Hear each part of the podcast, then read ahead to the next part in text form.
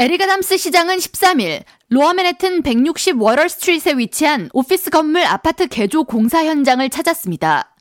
이 건물은 팬데믹 이전 금융지구 중심부에 위치해 있어 사무실로 사용됐지만 현재는 내년 여름 아파트 입주를 목표로 리모델링 사업을 시행하고 있습니다. 뉴욕시에 따르면 해당 건물에 대한 공사는 내년 여름 마무리돼 월 렌트비 3,000달러부터 시작하는 약 588개의 스튜디오 혹은 one bedroom 아파트로 변모해 시민들에게 공급될 예정입니다. 뉴욕시는 맨해튼 사무실 공간의 공실률을 현재 약 55%로 보고 있으며 아담스 시장은 이를 시민들을 위한 주택 공급에 사용한다는 계획입니다. 아담스 시장은 뉴욕시의 저렴한 주택 공급 계획을 성공적으로 이끌기 위해 캐시 호컬 뉴욕 주지사의 협력이 절대적으로 필요하다는 입장입니다.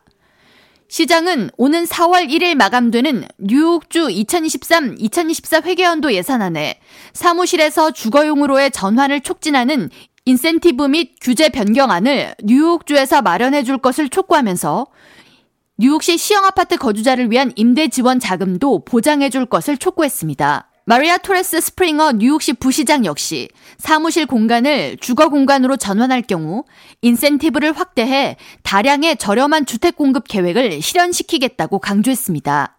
With each of the incentive programs, the devil's usually in the details. So our our goal um, is to make sure that it's the type of incentive program that makes sense to get the conversion, to get the affordability, um, so that we are um, we're not eroding our own goals.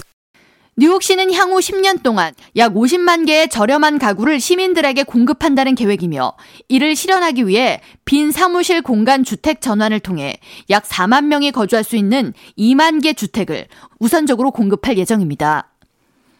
K라디오 전영숙입니다.